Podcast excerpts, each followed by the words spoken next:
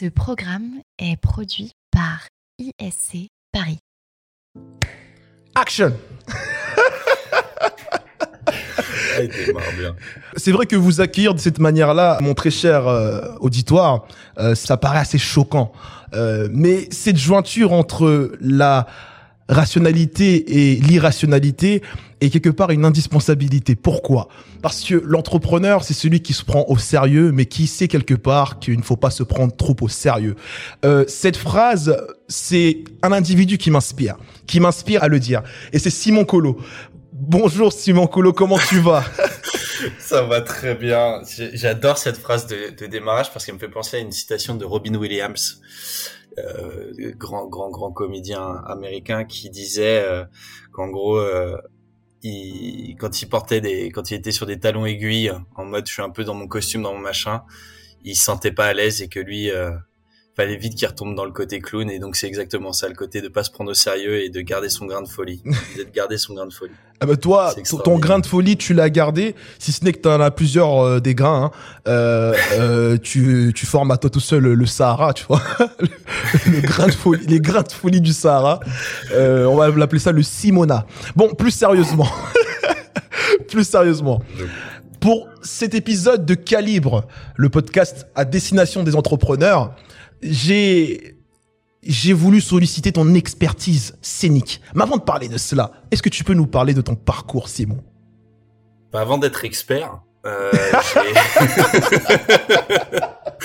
avant, avant d'être d'être le meilleur dans ma catégorie, j'ai euh, j'ai un parcours somme toute euh, somme toute sympathique. Non, par rapport au, au théâtre, parce que je sais qu'on va en parler.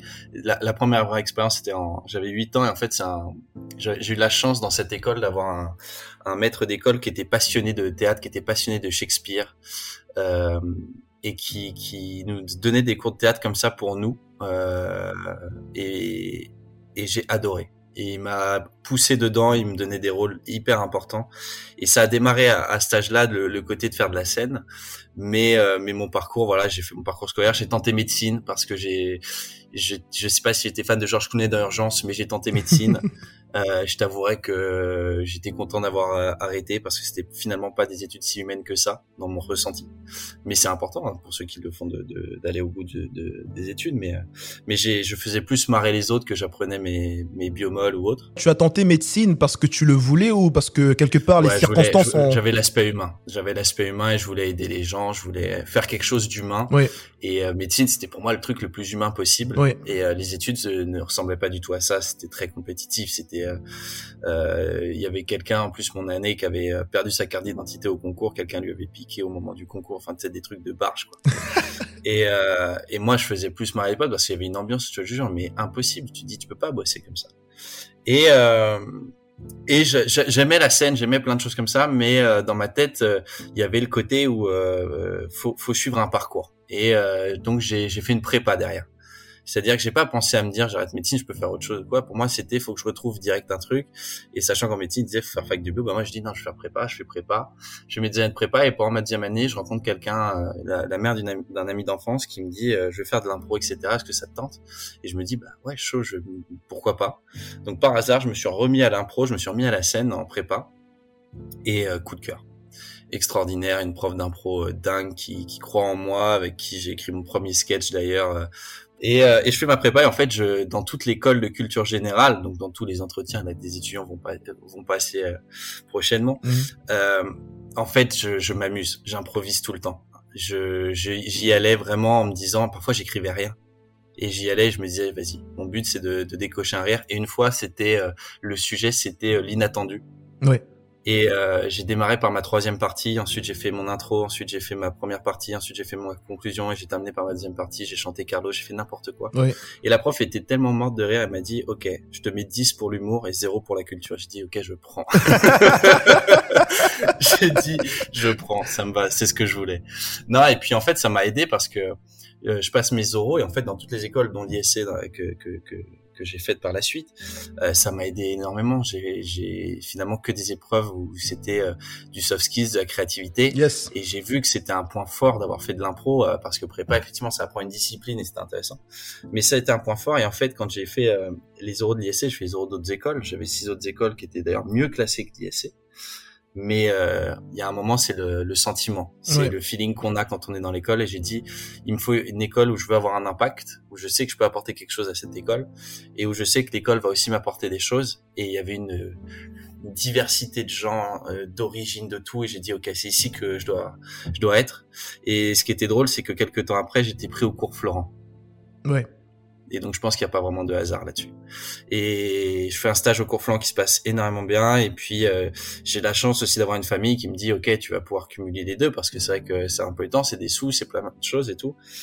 Et, euh, j'ai un, soutien qu'il fallait qu'on, où il fallait que j'a- j'arrive à convaincre à un moment donné. Et puis c'était euh, finalement à l'école parce que j'ai fait les cours flancs en même temps que l'école. Moment extraordinaire. Et, euh, et j'ai décidé de parce que je, je regardais, j'avais le regard des, des autres étudiants. Je voyais que sur des présentations orales, euh, il y avait il y avait des problèmes, il y avait euh, des, des, des malaises, des trucs comme ça et tout. Et puis moi j'arrivais, moi c'était comme si j'étais le soir au cours flanc, quoi. J'avais cours le soir au cours flanc, le matin à l'IEC. Il y avait comme un, oral, en fait, quoi. il y avait comme un, un, un état de je m'en foutisme affiché, mais tout en ayant une rigueur dans ce que tu faisais. C'est ça, exactement. C'est-à-dire que j'avais pas de stress, de peur, de trucs. j'a- J'allais devant.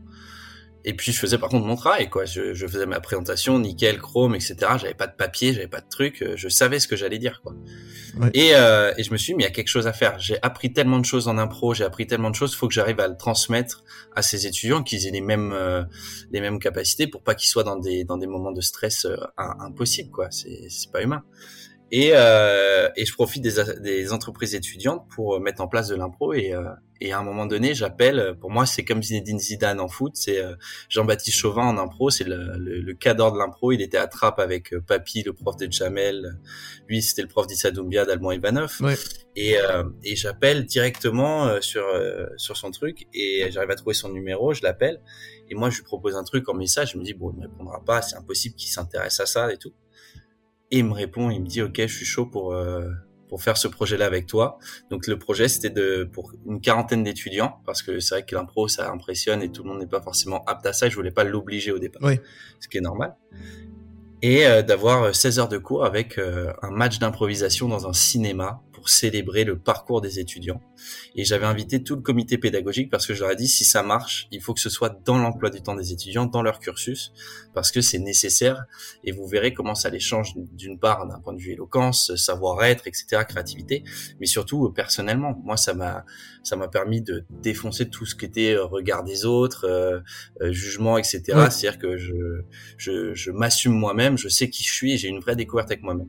Dis-moi Simon, au vu de la rigidité euh, des esprits, Ouais. tu étais dans une posture où constamment tu essaies de vendre ton truc, quoi. Parce que pour réussir à faire venir le comité pédagogique euh, à, à ce que l'on va appeler euh, spectacle, ou je veux dire infantilement pestacle, euh, Ah, et en faire, en faire une jointure avec euh, le programme pédagogique établi euh, qui euh, affiche une certaine direction, n'était-ce pas quelque chose de très difficile à faire Il y a, il y a beaucoup d'em- d'embûches, mais euh, c'est savoir s'entourer des bonnes personnes et c'est savoir aussi ne, ne pas lâcher. Puis j'ai un côté un peu compétiteur. Là, j'ai regardé euh, The Last Dance avec Michael Jordan.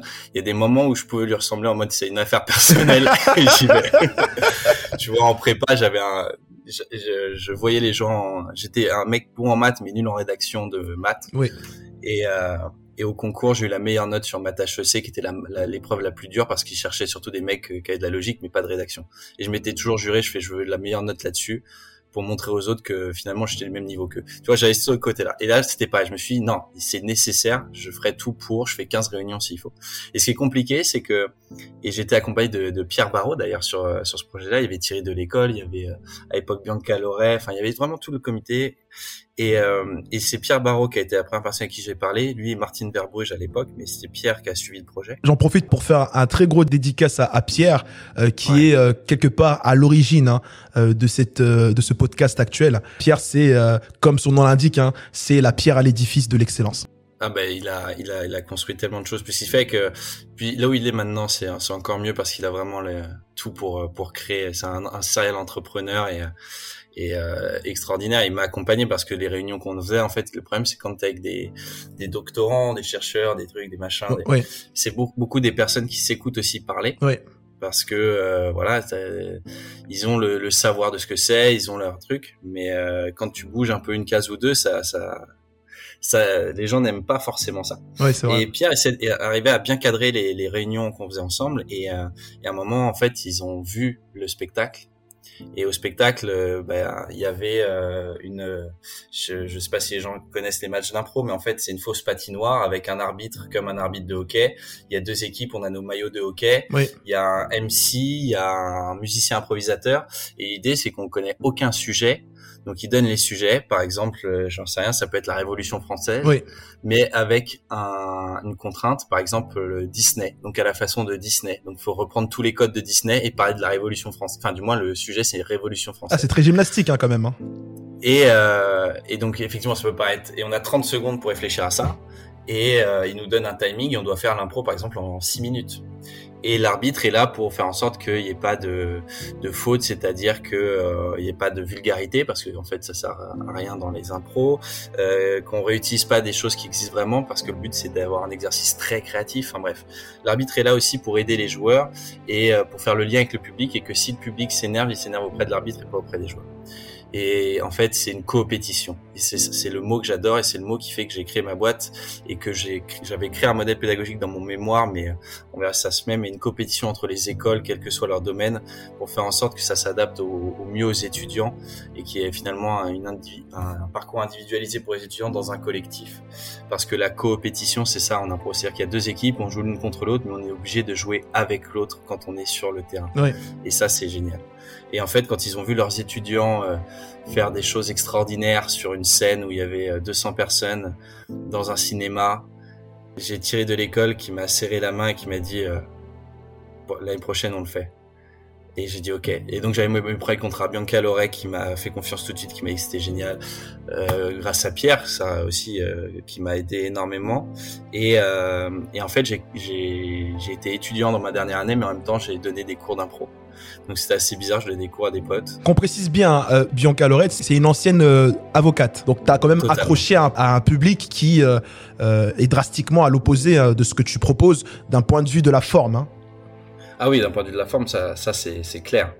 Et, euh, et puis finalement, j'ai monté ma société qui s'appelle Oser.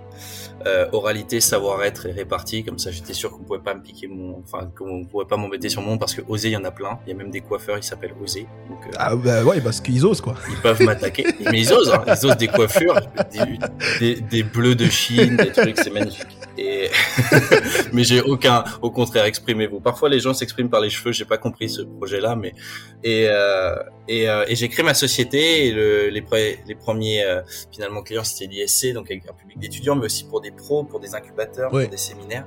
Et en fait, mon but, et j'ai mis du temps avant d'avoir vraiment le la, la baseline, on va dire, euh, parce qu'avant j'étais parti à la rencontre de vous-même, c'était très très sympa, mais ça faisait un peu euh, pub Carrefour.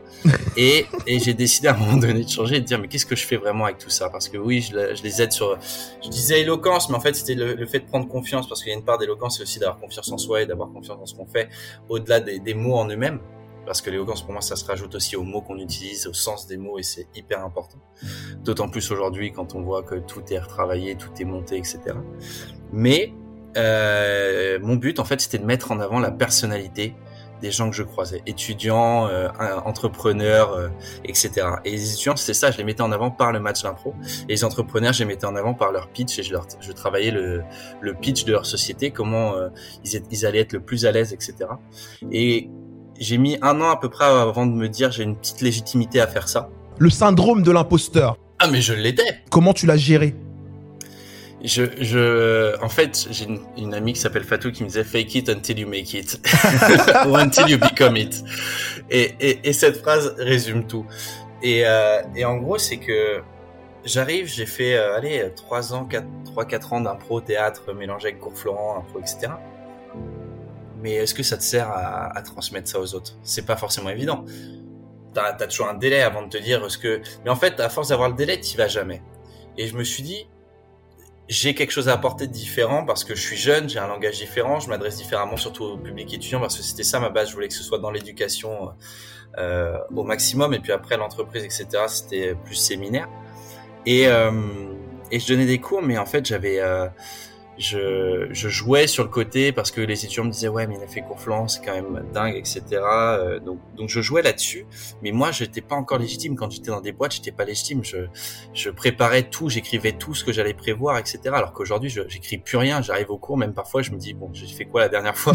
Et je veux que ce soit encore plus spontané parce que je me fais confiance. Et en fait c'est une fois on a fait un événement où on devait coacher des entrepreneuses qui allaient pitcher à Station F. Je le fais passer le message mais euh, souvent c'est euh, les, entrepreneurs eux, se mettent en avant entre elles et je trouve c'est important de les mettre en avant nous aussi et qu'il y ait vraiment une, égalité totale et que ce soit naturel aussi parce que c'est euh, il y a un, une boîte qui s'écrit qui s'appelle The Wonders qui soutient justement qui aide ces femmes à entreprendre et euh, c'est extraordinaire. Le travail qui est fait est dingue. Et donc ce jour-là, j'étais là pour euh, pour coacher. Euh, c'était euh, pour la journée de la femme d'ailleurs, et il y avait un, un, côté pitch pour entrepreneurs. Oui.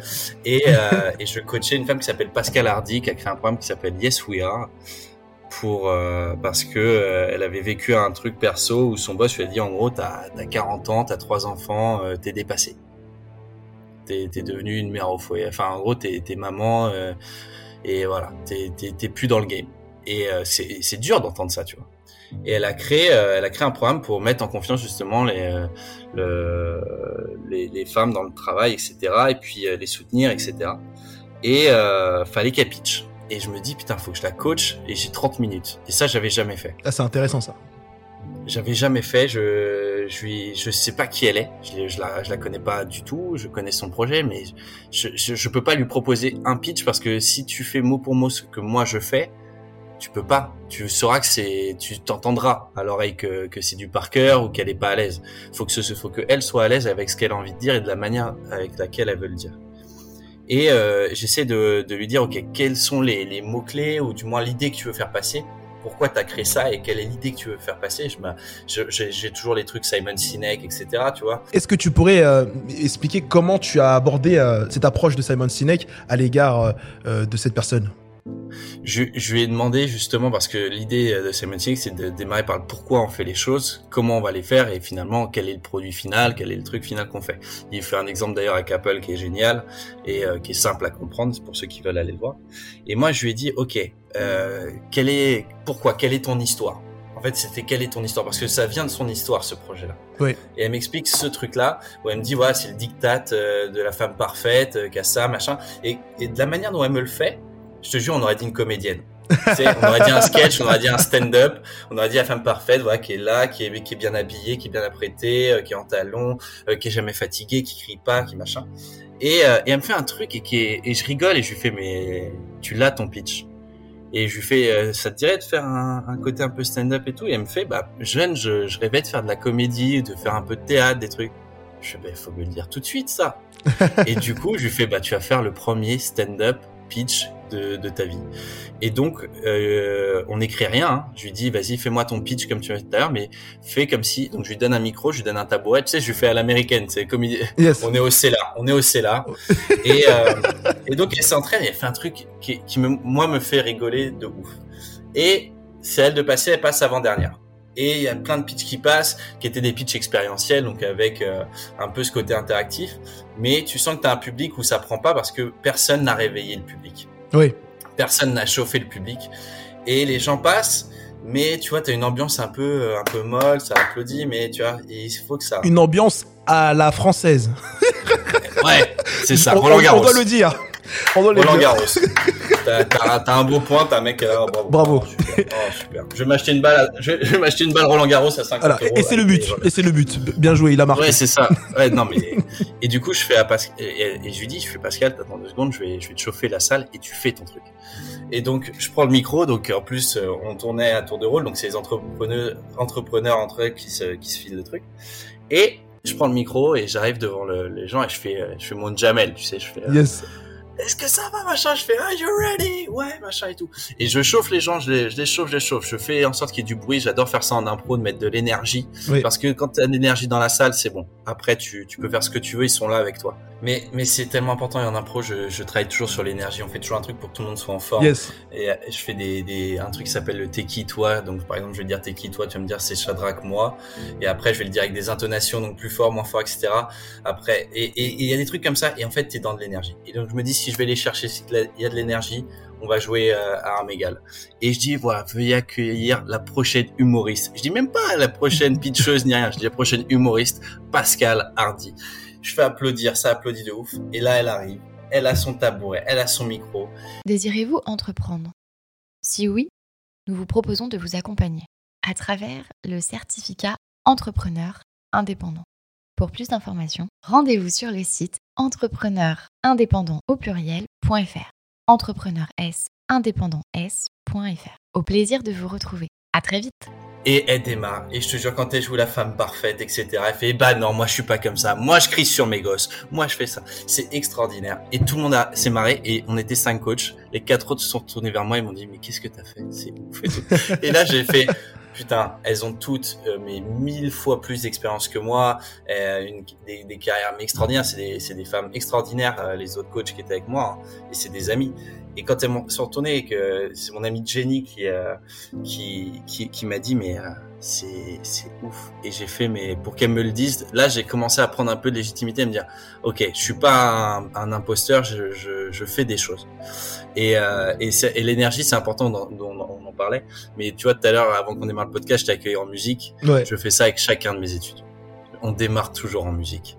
Et parfois, je fais des musiques pour les surprendre. Il y a tout, hein, tout style, mais euh, souvent des musiques qui m'inspirent. Mais euh, mais c'est important d'avoir ce, ce lien-là parce que ça ça crée tout. Et donc j'ai créé Oser. J'ai rejoint une, une, une, boîte, un incubateur collaboratif qui s'appelle Great Village, qui est une communauté de plus de 3000 personnes dans le monde basée sur le troc de ressources. Par exemple, euh, je donne une heure d'impro en échange, je sais pas, d'une heure de d'aide pour faire ma comptage, j'en sais rien, tu vois, des, oui. ou alors en échange d'une salle pour faire mon spectacle. Oui. Et, euh, et, et, ils échangent, tu vois, on parlait de vibes, ils échangent des great vibes. Donc tu cumules des great vibes et t'échanges des great vibes.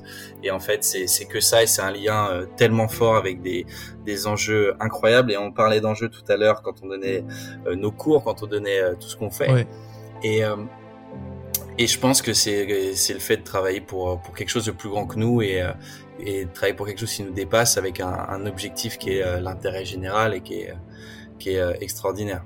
Et en entrepreneuriat, c'est euh, c'est important en fait de de pas se cantonner. Enfin, euh, aujourd'hui pour moi entreprendre c'est plutôt simple dans le sens où euh, tu peux le faire jeune, t'as aucun risque, t'as pas de charge particulière, t'as pas d'enfant à charge forcément, Oui. euh, t'as des aides extraordinaires pour entreprendre. Vraiment, on a un système en France qui est extraordinaire pour ça.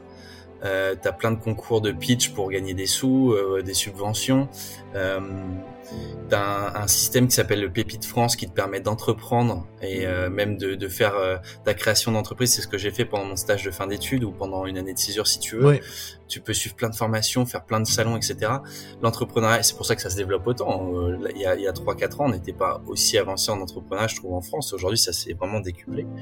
Et euh, et puis c'est c'est un état d'esprit où il y a une résilience, c'est-à-dire que moi mon parcours était pas parfait dans ma façon de présenter ma boîte, dans ma façon de pitcher, dans mes cours que je donnais évidemment, il y a des cours où je me suis dit mais qu'est-ce que j'ai fait là?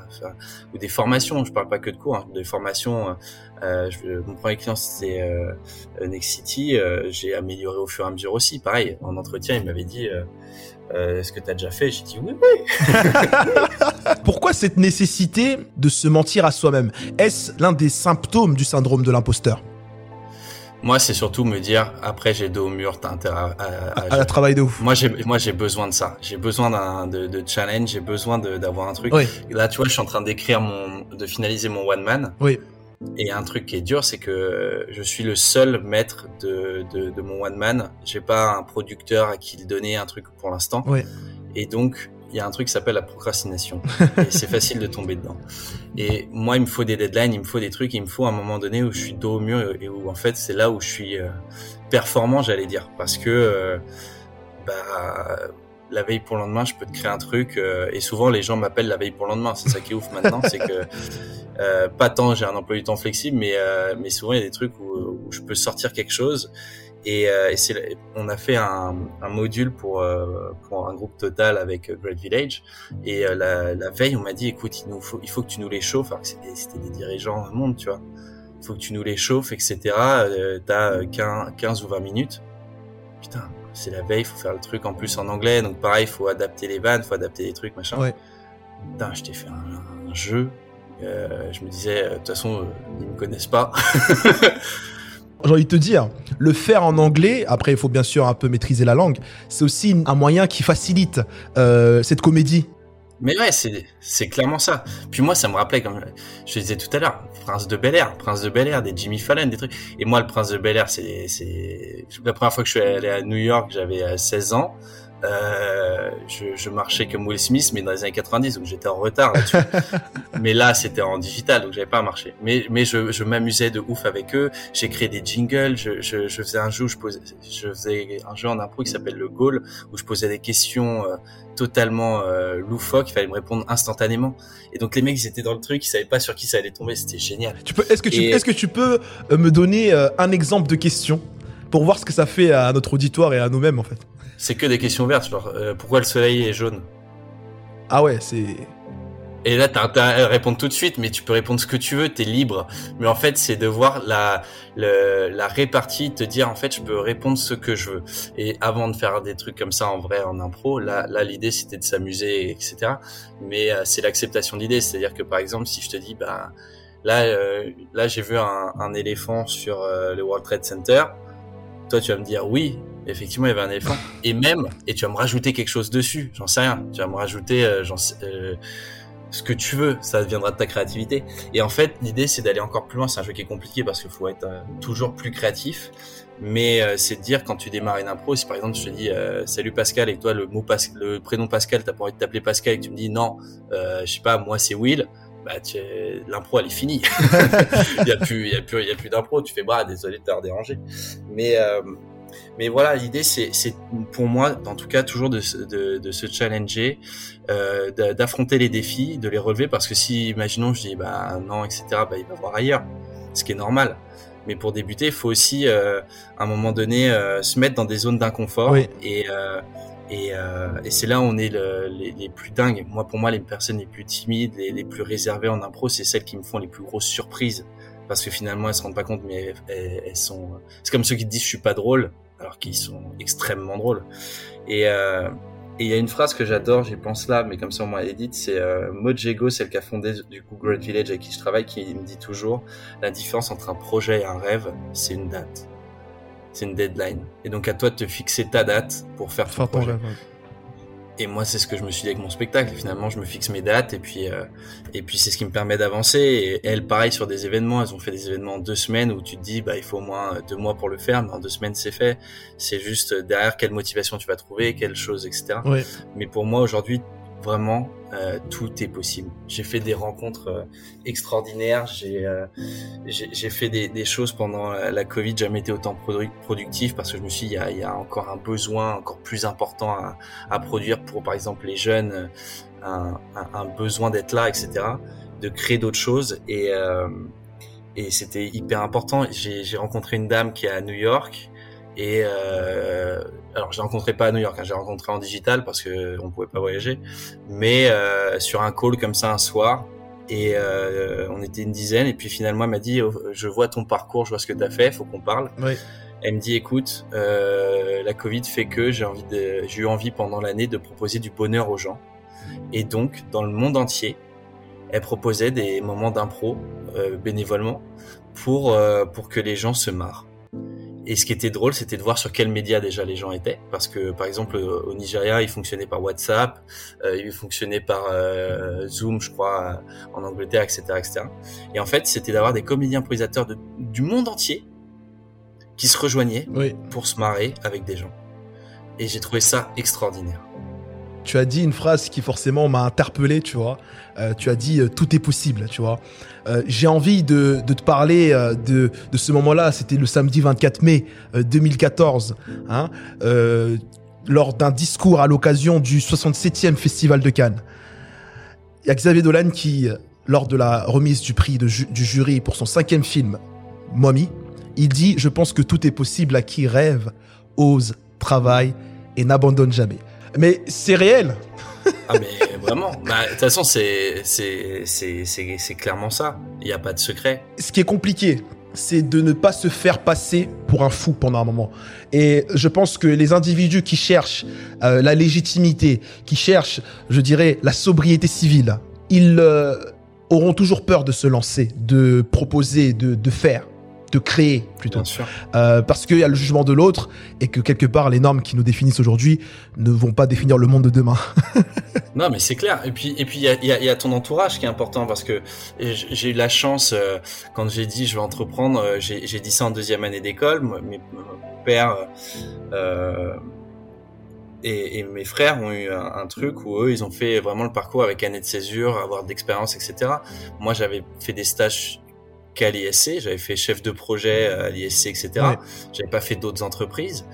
Et, euh, et une fois que j'ai fait mon match d'impro, j'avais des articles dans plein de médias, Le Figaro étudiant, etc. Et donc on commençait à parler de moi. Et donc si je faisais une année de césure, je perdais un an. Et moi, fallait que j'enchaîne. Donc j'ai dit non, je fais ma troisième année et j'entreprends direct. Et donc pour ça, fa- j'ai fallait euh, fallait que je leur prouve que c'était possible quoi. L'impro et les cours Florent, je leur ai prouvé sur scène. Oui. Et là, fallait que je reprouve encore que faites-moi confiance, ça va le faire. Et après, ils m'ont dit ok, mais fallait prouver les trucs. Mais ils m'ont soutenu après. Ils m'ont dit putain mais c'est génial ce que tu fais, etc. Il y a toujours un moment de doute pour eux, mais c'est normal parce que les parents, c'est ceux qui sont là pour te protéger. Donc ils cherchent toujours la manière la plus sécure de te Oui. et, euh, et donc c'est j'en ai une j'ai une amie qui me disait c'est des casseurs de rêve mais c'est pas des casseurs de rêve c'est juste qu'ils te protègent. Après euh, tu fais tu fais tes choix. Eux ils m'ont toujours dit tu fais le diplôme et une fois que tu as ton diplôme tu fais ce que tu veux de ta vie et si tu as envie de faire de la scène parce qu'ils savaient que quand je passais mes concours, il y avait Gad Elmaleh qui était aux États-Unis quand je passais mes concours d'école. Et j'ai dit à mon père je fais c'est ça que je veux faire. Une réponse rhétorique à cet ami qui te dit euh, que les parents sont des casseurs de rêves, euh, je dirais non, ce ne sont pas des casseurs de rêves, ce sont des sauvegardeurs de la réalité. Exactement. Mais c'est clairement ça. C'est clairement ça. Mais c'est et c'est si bien dit. C'est des sauvegardeurs de la réalité. Mais c'est c'est vraiment ça. Et en fait, c'est juste se dire mais quel risque je prends? Euh, moi j'avais moi j'avais la chance. J'ai euh, je, je je me suis même j'ai même passé des entretiens dans des boîtes pour euh, voir si j'allais être pris. J'étais pris dans des trucs qui avaient aucun lien. hein, gestion de patrimoine etc. Tout ça. Et j'étais pris, je me suis dit, mais en fait, je pourrais rebondir. Si vraiment j'ai un besoin d'argent pur, Ouais. je pourrais trouver quelque chose. Et donc je me suis dit, mais va à fond. Et il y a surtout une question, c'est le fondateur de Cyclope, qui s'appelle Antoine Di Tomaso, qui est un entrepreneur euh, extraordinaire et un, un ami, un humain euh, dingue, qui m'a dit, euh, la première question qu'on devrait se poser, c'est pas qu'est-ce que tu rêves de faire, etc., c'est qu'est-ce que tu aimes faire. D'accord. Qu'est-ce que tu aimes faire? Et tu vois, je me, je me suis posé cette question même encore aujourd'hui. Et dans mes formations, dans tout ce que je fais, en fait, qu'est-ce que j'aime faire? Bah, C'est ce que je faisais avec mes étudiants, c'est de les faire rire. Je peux pas te dire plus, je leur transmettais les choses et, et j'ai adoré euh, euh, voir que j'avais un impact sur eux, mais qu'est-ce que j'aimais faire vraiment? Mais c'était les voir rire. Et, et, et je me dis, mais en fait, c'est c'est l'aspect scénique, tout le reste que je faisais en entrepreneuriat, finalement, euh, c'est c'est c'est pas purement ça que j'aime faire Oui. ça m'intéresse, etc. Je sais que je peux avoir un impact et, et donc je continue. J'aurai toujours ma partie entrepreneuriale. Mais, euh, mais c'est qu'est-ce que vous aimez faire dans votre vie Qu'est-ce qui, dans tout, tu vois C'est-à-dire que peut-être que toi, Chirac, t'aimes bien avoir des moments où tu vas au cinéma, tu, tu veux voir des spectacles le soir, tu, Oui. tu veux faire ça de ta vie, Oui. etc. Tout ça, ça compte parce que si tu te fais un métier où finalement, bah, t'as pas le temps de faire tel truc, tel truc, tel truc, c'est d'essayer d'avoir le confort de vie que tu veux. Et l'entrepreneuriat, c'est ça, c'est tu fais ton propre emploi du temps, tu gères. Après, l'entrepreneuriat, c'est pas non plus, euh, euh, je gère mes horaires, je suis tranquille. Hein. Les premières années, c'est tu bosses euh, plus que tu ne penses, Oui. mais euh, tu t'en rends pas compte. Enfin, Oui, parce que tu, tu travailles par passion. tu travailles par passion, donc il y a de- des moments tu fais euh, 72 heures la journée sans t'en rendre compte, tu vois. Ta journée, euh, tu te dis putain, on est, on est déjà dimanche et, euh, en fait ouais, bah ouais, mais t'as tout à prévoir, t'as tellement de choses au début à, à mettre en place. Et, euh, et ça, les gens s'en rendent pas compte. Souvent, c'est les gens dans le côté euh, digital parce que ils font deux trois expériences dans les boîtes, puis après ils sont à leur compte parce qu'ils se disent je vais pouvoir gérer, mais faut récupérer tous les clients, faut faut essayer de, de prospecter à mort, etc. Et tout ça, euh, c'est un temps de dingue. Faut que tu communiques sur ton truc, faut que tu fasses tout. La... Enfin, il y a tout un truc à mettre en place, mais c'est de la passion parce que c'est ton petit bébé. Et moi, les, les trucs, c'est que j'avais pas l'impression d'avoir créé un truc de ouf Oui. et innovant. Oui. C'est-à-dire que j'ai proposé de l'impro dans, dans des boîtes et dans des écoles. Grosso modo, c'est ce que j'ai proposé à la base. Après, je te l'ai un peu euh, poli en disant que je mettrais la, je mets la personnalité des gens en avant, etc. Mais parce que les gens connaissent très peu finalement euh, l'arc et l'improvisation théâtrale. Et, euh, et donc, fallait montrer aussi ce que c'était. Mais tu vois, euh, quand euh, les gens m'ont dit, t'as créé ta boîte, mais c'est extraordinaire, j'ai eu le même sentiment que quand les gens m'ont dit, putain, tu fais les cours Florent, c'est extraordinaire. Ouais. Et j'avais un regard des autres où je me suis dit, mais c'est, je, je, je me disais, mais j'ai rien fait de ouf, quoi. Mais, mais t'as le truc pour ton ego qui est, euh, qui est, Oui, c'est comme quand tu la, la j'étais reconnaissance, la reconnaissance sociale. La reconnaissance sociale. Et en fait, après tout le travail, tu te dis, ok, c'est ça ma récompense. C'est de me dire auprès de ces gens-là, finalement, elle, elle est à travers ce regard-là. Comme quand tu fais rire des gens, c'est ta récompense. Quand tu veux faire de l'humour, etc. Ouais. T'as transmis quelque chose. On a employé des références euh, américaines, des références euh, anglo-saxonnes. Mais dans la culture euh, purement française, pour ne pas dire francophone, hein, vraiment purement française, Ouais, ouais. on a du mal à accepter euh, quelque part ce, ce genre de d'activité ou euh, euh, pour ne pas dire ce genre de, de bêtises. Mais parce qu'on n'est pas habitué. J'avais fait des recherches en plus pour vraiment travailler le truc à fond et c'était mon mémoire de fin d'études et c'est pour ça que j'avais proposé un, un nouveau modèle. C'est que dans les dans la dans l'éducation, on va dire même anglo-saxonne, Oui. ils sont habitués à parler. Dès le, mais parler vraiment. Ouais. Dès, dès l'âge de 8 ans. Ils, tout simplement, ils parlent de leur week-end, qu'est-ce que tu as fait ce week-end, etc. Il y a une interaction qui est faite. Là où en France, t'as pas ça. T'as, euh, voilà le cours, faut se taire, faut écouter ce que je dis, machin, etc. Et il faut Après, écrire, veulent hein, faut écrire, parce que celui qui n'écrit pas, Ouais. c'est pas l'élève euh, par excellence, c'est pas le bon élève. Euh, non, il ça. faut écrire. Mais, mais tu sais, mais tu sais que c'est ça. Et en fait, moi, ça, moi, je vois dans mon parcours scolaire, l'école pour moi, c'était pour mes parents. Je ramenais une bonne note, c'était pour mes parents. Yes. J'étais content pour eux. Et je savais jamais comment travailler. De toute ma scolarité, euh, effectivement, il y a des moments où j'écrivais beaucoup, mais je savais pas pourquoi, mais j'écrivais, j'écrivais, j'écrivais. Je regardais telle personne travailler et elle avait des bonnes notes. Du coup, je me dis, il faut que je travaille comme elle.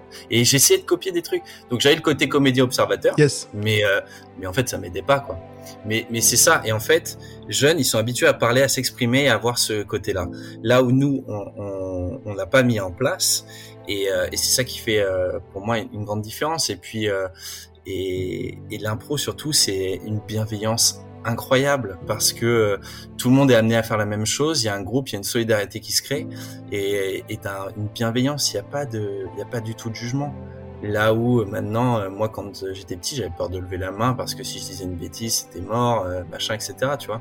Ouais. Alors qu'avec de l'impro, tout le monde rigole, tout le monde est les uns avec les autres. Et puis ce qui est génial, c'est que ça mélange les âges, les cultures, et, euh, et, et c'est pour moi ce qui rassemble le plus. Mais vraiment.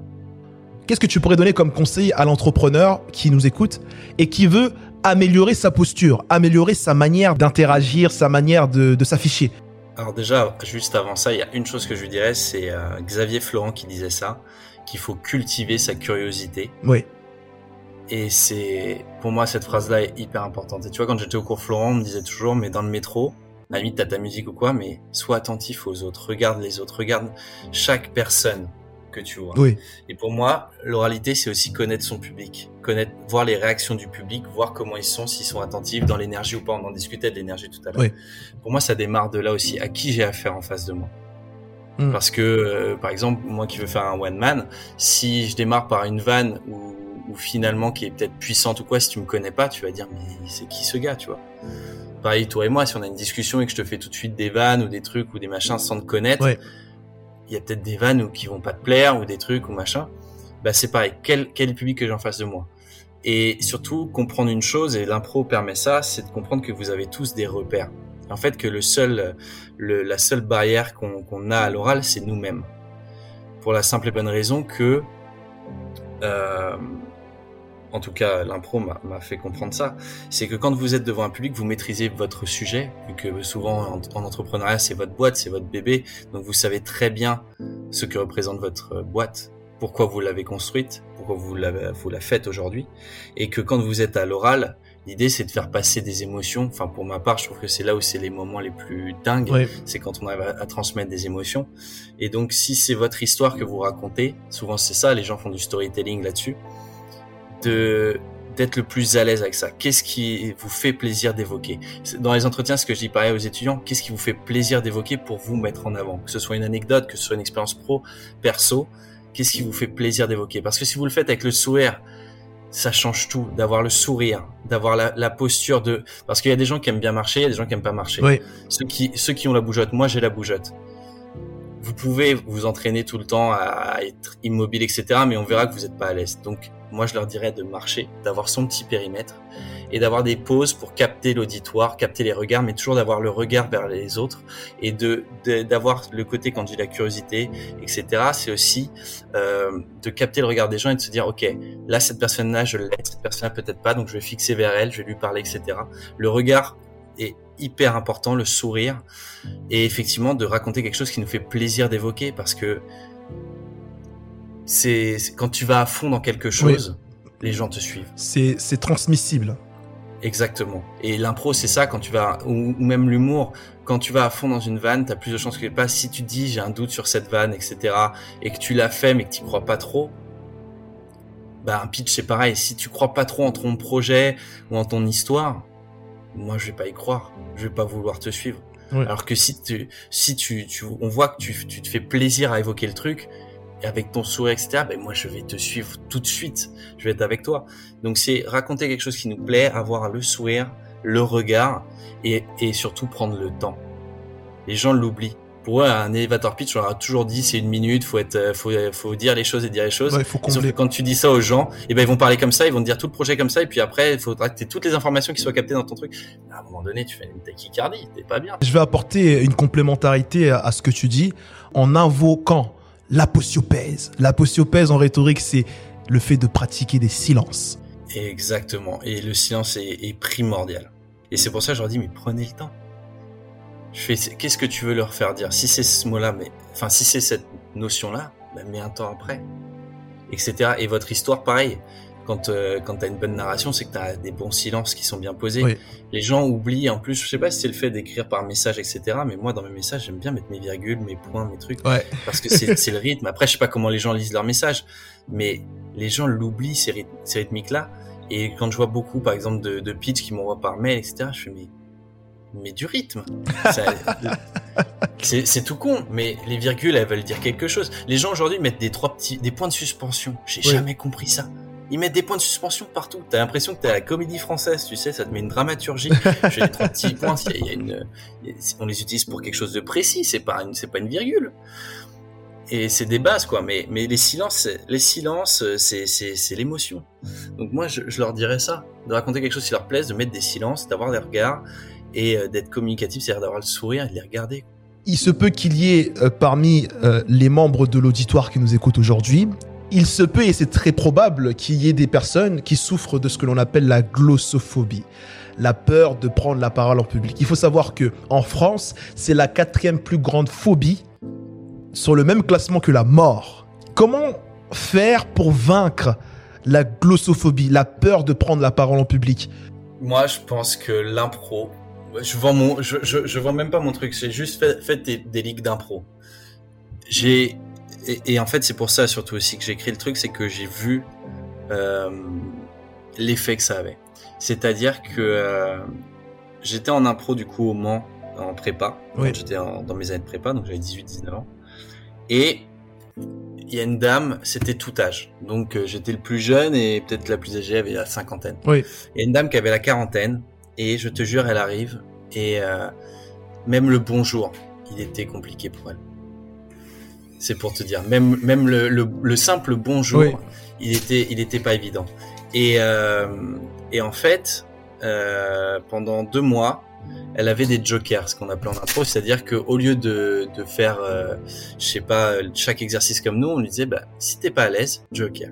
Tu vois comment ça marche entre nous, etc. Puis elle voyait le groupe évoluer, etc. Et puis au fur et à mesure, bah, t'as des bons jours qui se disent. Oui t'as des euh, commentaires, etc. Elle sociabilise encore plus, mais parce qu'elle avait plein de mots personnels, de stress, de plein de choses qui l'empêchaient de, d'être, de lâcher prise. Oui. Je te jure, quatre mois d'improvisation. Elle parlait, elle s'exprimait, elle se marrait, elle était libérée. Parce que tu avais de la bienveillance, parce que tu avais du lâcher prise, parce que tu avais un, un groupe, un collectif qui était créé, et en fait, elle se développait personnellement par le collectif. Wow. Et à partir de là, j'ai dit, l'impro, c'est un art, c'est un outil pédagogique, mais c'est surtout primordial d'avoir un, peut-être pas cet art-là en, précis, mais quelque chose de ce genre pour aider les gens à lâcher prise, à s'exprimer, à, à mettre le regard des autres de côté. Oui. Parce qu'aujourd'hui, c'est quoi? C'est des stories Instagram. Des... non, mais vraiment, j'ai enlevé Instagram. Je sais que ça, je vais devoir le remettre pour mon, pour la scène. Pour l'activité, ouais. ouais. Mais j'ai, mais j'ai enlevé de mon téléphone parce que je perdais même du temps dessus. Ouais. On est sur des trucs où on n'est même pas avec soi-même, quoi. On n'est même plus avec soi-même. Et, et on essaye d'avoir en plus des, des logiques, de se dire faut que je ressemble à ça, faut que je sois comme ça. Faut que je... Ouais. Soyez, soyez en accord avec vous-même, avec ce que vous aimez faire, avec des prises de position. Moi, souvent, j'étais là, j'avais pas des prises de position franches, tu sais, j'étais euh, dans aucun conflit. J'étais ouais, peut-être aussi. Machin. Tu sais, j'étais la, la bonne patte. Tu sais, genre, disais putain, Will Will Smith dans ça, il était bon. Non, il était pas bon. Ouais, c'était pas son meilleur. Moi, dans la tête, je fais mais t'es, nul. Il était très bon, Will Smith. Mais, mais c'était ça, quoi. Mais, euh, mais ça, j'ai vu cette personne-là changer, qui était une personne mais très touchante, et j'ai dit, mais l'impro, c'est magique. Ça fait partie des moments magiques. Mais je pense que c'est l'art en lui-même, mais ça dépend de qui le transmet aussi, Oui. euh, aussi. Et, euh, et c'est ce que ce que je te disais tout à l'heure et quand tu me racontais ce que ce que tu faisais avec les cours, etc., les formations que tu donnais. Mais pour ceux qui qui qui n'ont pas la chance de faire le parce que les gens nous nous entendent et je pense qu'à ta voix déjà il y a les gens te kiffent. Mais même vous regardez l'homme que j'ai en face de moi, c'est euh, extraordinaire. C'est Alfonso Ribeiro dans dans Le Prince de Bel Air, c'est une danse de Carlton. C'est un moment de joie. C'est un moment de joie quand t'as des personnes comme ça qui sont profondément humaines et euh, bah, tu les écoutes, tu prends confiance. Parce que si t'as, elle, elle, elle a fait de l'impro, non pas pour qu'on soit professionnel de l'impro, parce qu'il y avait plein de fautes d'impro qu'on qu'on faisait, c'était les Oui, débuts, tu Oui, vois. oui. Mais quand tu sais appréhender qu'elle savait pourquoi les gens le faisaient, bah, elle s'adaptait. C'est-à-dire qu'elle savait qu'elle, elle voulait pas être pro d'impro, Oui. elle voulait juste lâcher prise et, et, et c'est ça qui est fort. C'est ça qui est fort. Donc c'est ça que je, je, je recommande aux gens. Intéressez-vous à ça pour ceux qui ont peur et, euh, et vous verrez après, vous, vous serez les, les maîtres du monde. Je vais euh, faire encore mieux, Simon. Tu vas imaginer que tous les lecteurs que l'on a actuellement, à 100%, ce sont des financeurs. Ils vont financer ton projet à quelques milliards d'euros. Quelques milliards d'euros, d'accord? Et tu vas leur pitcher ton projet. D'accord Maintenant, je suis rouillé hein. Mais non, mais c'est Même avec plaisir. la démonstration par l'acte, hein, tu sais. Euh, tu vas pitcher ton projet en 1 minute 30, allez, maximum, on se donne 1 minute 30, pour qu'ils puissent comprendre la promesse tangible que tu leur fais. C'est beau. Pour des milliards d'euros en plus, c'est mignon parce que Quelques milliards d'euros, quelques, tu vois, un peu, tu vois. juste histoire de, de, de vivre décemment. Juste histoire, hein. Ju- ju- juste ouais, juste ce qu'il faut quoi, d'avoir un appart, un, un peu un peu de quoi bouffer. Non mais ouais, ça me va. Quelques milliards, c'est jouable. Parce que je le fais. En fait, ce qui est, ce qui est marrant aussi sur les pitchs et ça je je le dis juste avant de le faire, mais c'est qu'à un moment donné, il y a un truc qui se crée aussi. Ça c'est important de l'avoir en tête, c'est que quand vous pitchez, il y a un moment où on est rouillé. C'est-à-dire qu'il y a un moment donné où on l'a. Au début, il nous plaît le pitch qu'on fait. Oui, Il est efficace, mais avec le temps, il nous saoule parce qu'on l'a fait 100 fois. 100 fois, ouais. Et c'est important de se réinventer. Ça, c'est une notion qui est importante, Mm. c'est de se réinventer dans tout. C'est-à-dire, et c'est pour ça que ça va avec la curiosité. À un moment, si vous êtes trop dans le confort aussi, c'est important de se dire que euh, là, il y a un truc qui va pas. Vous, vous commencez à être dans une, euh, dans un mood où euh, vous avez plus la même énergie pour vendre votre, euh, votre, euh, votre âme au truc, etc. Ouais. Et il faut vraiment avoir cette notion-là de se dire, je vais me réinventer. Parce que quand je l'ai pitché au début, j'avais un pitch classique, sais, avec des pourcentages, des trucs, Ouais. euh, vraiment le truc pur commercial. Je l'ai fait en cours, donc mes les étudiants, ils en avaient marre à chaque fois euh, d'écouter le même euh, dans ma promo. Ensuite, quand tu le fais auprès des boîtes, bah, tu le fais toi, tu le changes un peu, mais au bout de 10-15 fois, t'en as marre. Et donc, à un moment donné, il faut le faire aussi euh, de la manière avec laquelle on a envie de... Enfin, du moins, un moment où on a plus plaisir à, à pitcher le, le produit. Yes. Donc moi, je vais, je vais essayer de... Donc c'est, ma boîte osée ou c'est... Ouais, c'est, c'est ça, tu veux que je le fasse sur Euh, osée? après, si tu veux, tu peux faire sur ta boîte agir. Agir. Bah, je Attends, agir, on va faire quoi comme acronyme Action, génération, interaction, réaction. Wow Putain, faut qu'on monte ça ensemble, je suis sûr. Après oser, maintenant faut agir. Surtout qu'on peut faire un teaser de malade à Jason Statham, on saute d'un building, un truc. Agir. Shadraki Langa. Le 4 août. Non, donc si je devais pitcher ma boîte pour gagner quelques mi- milliards, euh, ça ce serait un- par contre un beau truc à faire. Si tu organises ça à l'ISC, pitcher pour quelques milliards. Le nom du truc, ce serait très vendeur. On prend. Après, faut, faut- faudra que tu mettes un petit truc dans le contrat tout en bas en mode euh, on n'a pas de milliards. mais il faudra le préciser, c'est contractuel. Euh, non, si, si, si je vais pitcher ma boîte, euh, je vais plutôt raconter une histoire parce qu'avant j'étais dans des chiffres à dire que 80% des étudiants avaient peur de prendre la parole, peur euh, et 50% de ces 80% là c'était par rapport au jugement.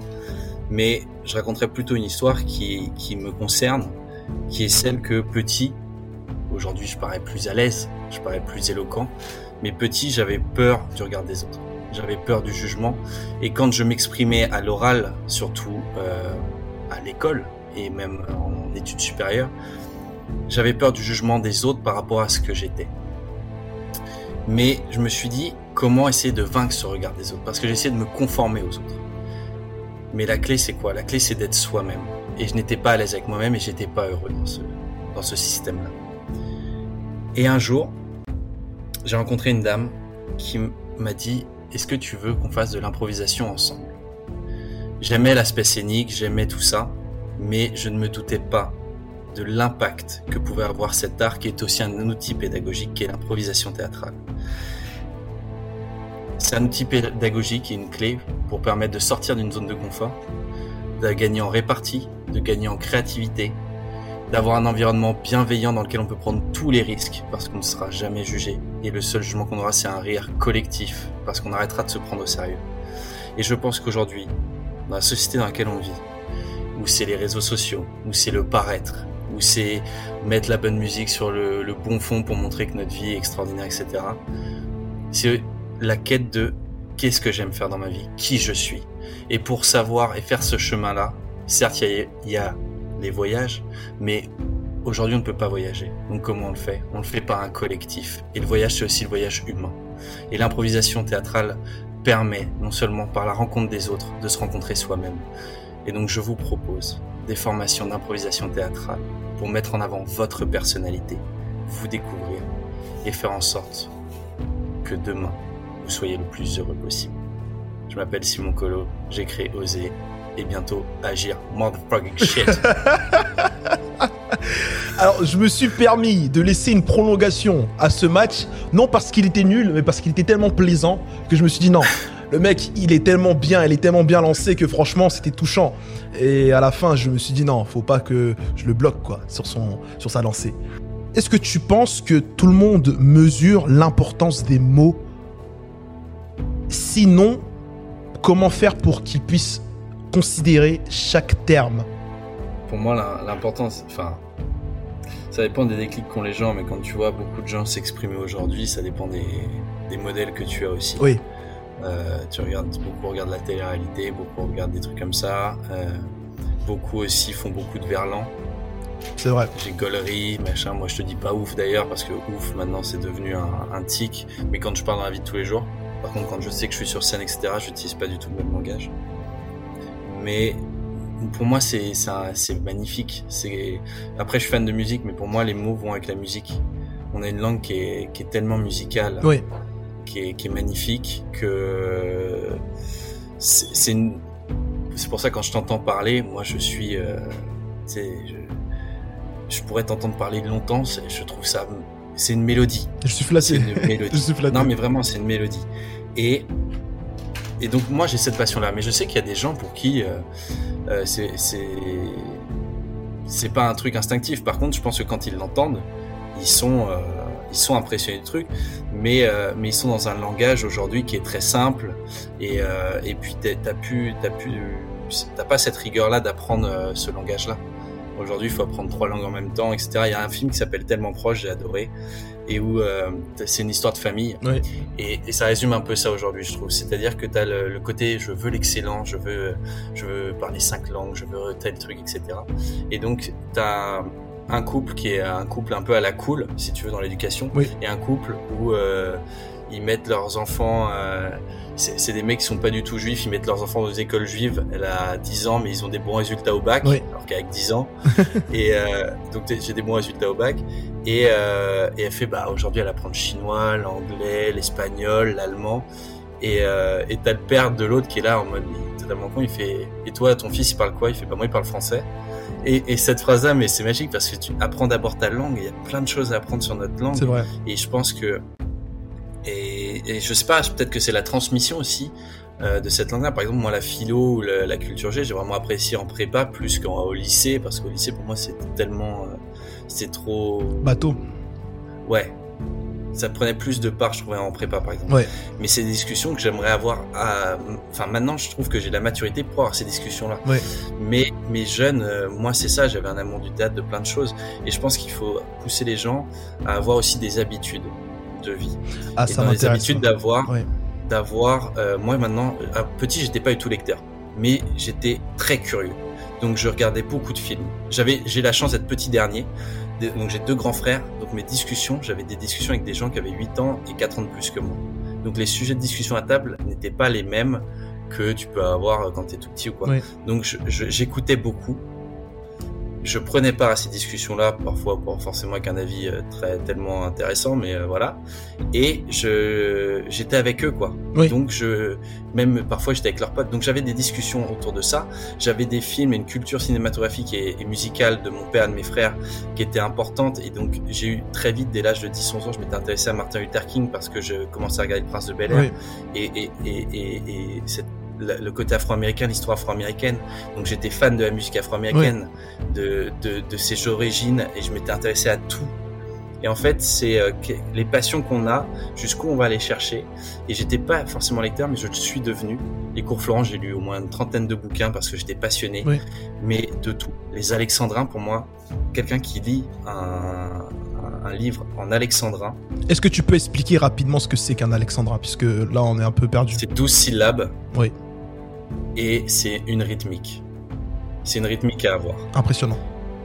Et quand on le joue, si on n'a pas la rythmique, on n'a pas la musicalité, on n'a pas le truc. Donc il y en a plein en plus qui sont contemporains, qui essayent de faire des rythmiques. C'est un exercice extrêmement euh, compliqué peut-être au départ, mais qui nous permet d'avoir une diction parfaite. Parfaite pour le coup, parce que sinon on n'a pas les douze syllabes, il faut qu'on les entende toutes. Oui. Et pour ceux qui aiment le rap, écoutez Ayam. Oui. Ayam, il y a toujours, enfin souvent dans leur texte, par exemple vous écoutez Sombre Manœuvre, c'est 12 syllabes. Et c'est rythmé 6-6 en plus. Parce qu'il y a des rythmes après, ça peut être 3-3-3, Oui. etc. Pour moi, ça a été vraiment le déclic de comment j'allais m'exprimer, etc. Et ça m'a intéressé. Mais c'est la lecture. Et donc, dans mes habitudes de vie, je fais mon sport parce que ça me permet de lâcher prise, de faire du bien, etc. D'avoir, j'ai pris conscience de ça vraiment récemment. Donc, c'est pour ça que j'en parle. Ça a mis du temps aussi Oui. c'est savoir quelles sont les habitudes pour chacun. Mais je fais mon sport quasiment chaque jour. Je lis des bouquins, de choses qui m'intéressent, c'est-à-dire qu'à l'école, on te force à lire des choses qui ne t'intéressent pas forcément à ce moment-là. Mais moi, j'ai lu sur Martin Luther King alors qu'il fallait lire L'Assommoir de Zola. C'est un, un livre qui m'intéressait pas à l'époque. Très long, très lourd, plein de descriptions, mais à 12 ans, t'as pas envie de lire ça. Je lisais sur Martin Luther King parce que son histoire m'intéressait, il me fallait du concret, et pour moi, c'était concret. Là, aujourd'hui, je lis du Jim Carrey, je, je, je, je lis du Martin, Martin Scorsese, enfin, il y a plein de choses que je lis en ce moment. Oui. Donc, j'ai toujours un moment de lecture, un moment de sport, un moment d'écriture pour mon spectacle Oui. et de travail, un moment où je marche, et j'essaie d'avoir mes habitudes de vie. Hmm. Et un moment où je regarde un truc, où j'écoute un podcast ou quelque chose. Et c'est important d'avoir ça parce que en fait ça permet de cadrer euh, son emploi du temps, son truc, son machin et son mood et, et d'avancer et, et transformer ses habitudes pour se dire qu'est-ce que j'aime faire, etc. Ça va avec.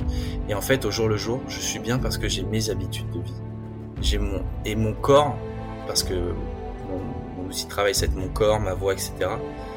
C'est important d'en prendre vraiment soin et je pense qu'aujourd'hui avec la Covid on commence à prendre soin de son corps, à avoir euh, toutes ces notions là. Oui. Mais pareil, euh, qu'est-ce qui nous fait plaisir de faire dans la vie et comment essayer de mettre ça en place? Et je trouve qu'avoir ces habitudes de vie, ça nous permet d'être plus performants dans ce qu'on fait et d'être plus investi dans ce qu'on fait, d'être dans le moment présent. Par ailleurs, là, je, je suggère fortement à notre auditoire euh, entrepreneur euh, le livre de Darren Hardy, Mm. L'effet cumulé. L'effet cumulé. En, en anglais, c'est The Compound Effect, qui euh, nous sensibilise à la transformation de notre vie par le biais du changement des habitudes, mais surtout dans la patience quant à l'état que l'on attend et notre état présent. Exactement. Et c'est vrai que les habitudes définissent quelque part notre vie. Exactement. Et il y a un podcast qui est génial d'un mec qui s'appelle euh, Jacob sur euh, Mind Bloomed. Le podcast c'est Mind Bloom. Oui. Et il a fait justement transformer ses habitudes de vie et c'est un podcast incroyable. Mon très cher, on va Oui, monsieur. rentrer dans la zone, je ne dirais pas dans une zone inconfortable, hein, mais dans une zone de challenge. Ouais. en fait, je vais, euh, je dis te poser des questions, mais en vérité, je vais plutôt euh, te donner des instructions. Et on va s'amuser. Parce que je sais pas quand je t'ai vu, toi, Simon, je dis bah oui, je vais lui faire faire ça. Voilà. Je sais pas pourquoi.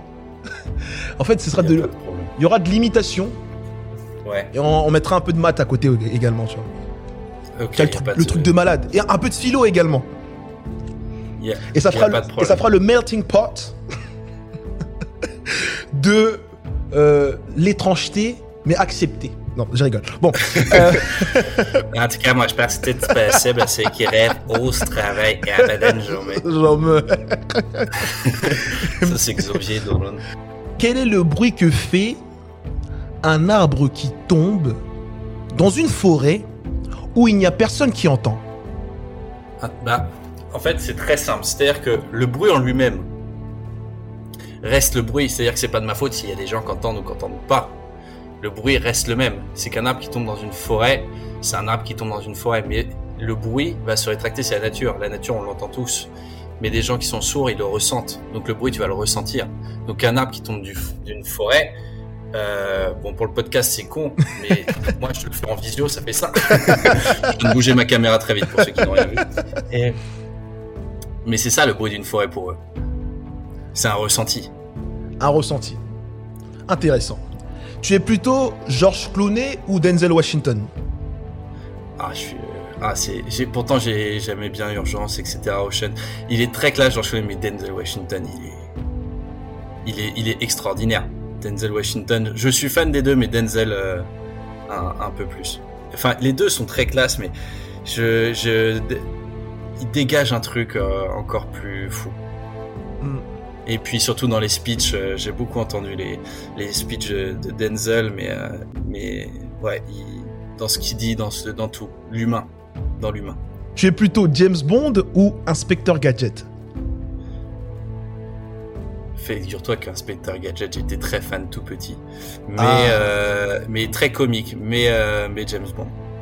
Why? Parce que je pense qu'il faut apporter du comique dedans. Il y en a un peu, hein, mais, euh, C'est trop mais, sérieux. Ouais, je pense qu'il y a un peu une part de. Mais c'est pour ça, ouais, C117, c'est la part de comique qu'il y a dans le James Bond. Mais, euh, mais j'aime le côté un peu. euh, moi, tu sais, c'est le côté un peu à l'italienne aussi, le côté. euh, le James Bond girl, machin, etc. Yes. Et t'as le James Bond qui est là. Mais même, ouais, de, de réinventer James Bond serait cool. Normalement, il va y avoir un James Bond avec un, une 007. Ah oui? Ça, je le savais pas. Je crois qu'ils en parlaient. Donc on verra, mais, Intéressant. mais ce serait intéressant de, de réinventer le James Bond. ouais. Dernière question, puisque je t'ai parlé de mathématiques. Tout est bon pour toi? Oui. Il y a 25 personnes dans le jardin. Je rentre dans la cour. Je tue 24 personnes. Ouais. Combien y a-t-il de personnes dans la cour? Alors, les 25 personnes sont dans le jardin, t'as dit? 25 personnes dans le jardin. Moi, je rentre dans la cour. Je tue Ouais. 24 personnes dans le jardin. Combien y a-t-il de personnes dans la cour? Bah si toi t'es allé dans... Après ça dépend si t'as un fusil qui est loin. Oh, monsieur, please. Mathématiques is factual. Parce que là, tu vois. Bah les mathématiques oui, mais après tu peux les buter au corps à corps. Mais euh, imaginons t'as un snipe de la cour. Non parce que moi je suis dans la créativité de l'impro. Je réfléchis différemment. Ok. Si tu veux, je, je vois tous les aspects où tu peux me niquer avec ce, ce truc-là.